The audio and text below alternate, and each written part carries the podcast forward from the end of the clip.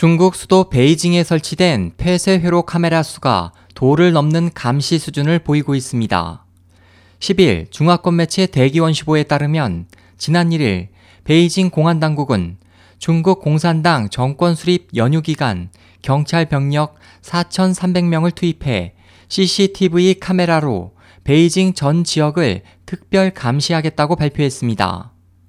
베이징에는 이미 시장, 쇼핑몰, 공원, 버스 정류장 등 유동 인구가 많은 지역에 가로등과 신호등, 전신주 곳곳에 CCTV 카메라가 설치돼 있습니다. 당국은 이에 대해 범죄 예방을 위해서라고 둘러대고 있으나 대부분의 시민들은 반체제 인사와 단체를 감시하기 위한 것임을 잘 알고 있습니다.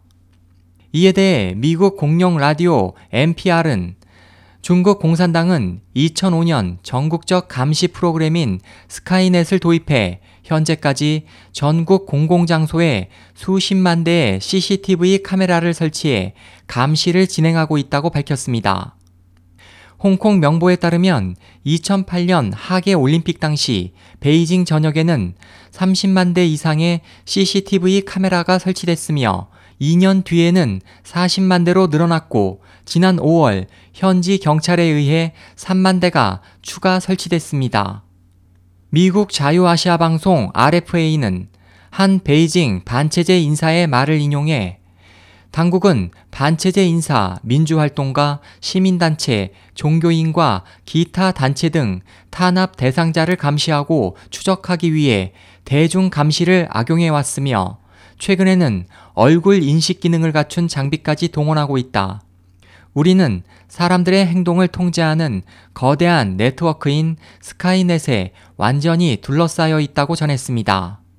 이에 대해 파룬궁 정보 사이트인 명예망은 베이징역 CCTV에는 이 얼굴 인식 기능이 설치돼 당국이 추적 중인 파룬궁 수련자가 발각될 위험률이 커졌다고 설명했습니다. 중국 전통 심신수련법인 파룬궁은 16년간 중공에 의해 잔혹한 탄압을 받아왔으며 현재에도 수련자들은 여전히 휴대폰과 집 등에서 도청당하거나 미행당하고 있습니다. 2014년 캐나다 밴쿠버의 한 중문 인터넷 매체는 중국 정부는 모든 중국인을 감시하며 개인 정보를 수집하는 비밀 감시 프로그램을 운영하고 있다고 폭로했으며 영국 BBC는 중국 정부가 2020년까지 100% 감시 시스템을 베이징에서 전국으로 확대할 예정이라고 보도한 바 있습니다. 중국에서는 파룬공 외에도 공산당 체제에 위협이 되는 사람이면 누구나 감시 대상자가 될 수 있습니다. SOH 희망지성 국제방송 홍승일이었습니다.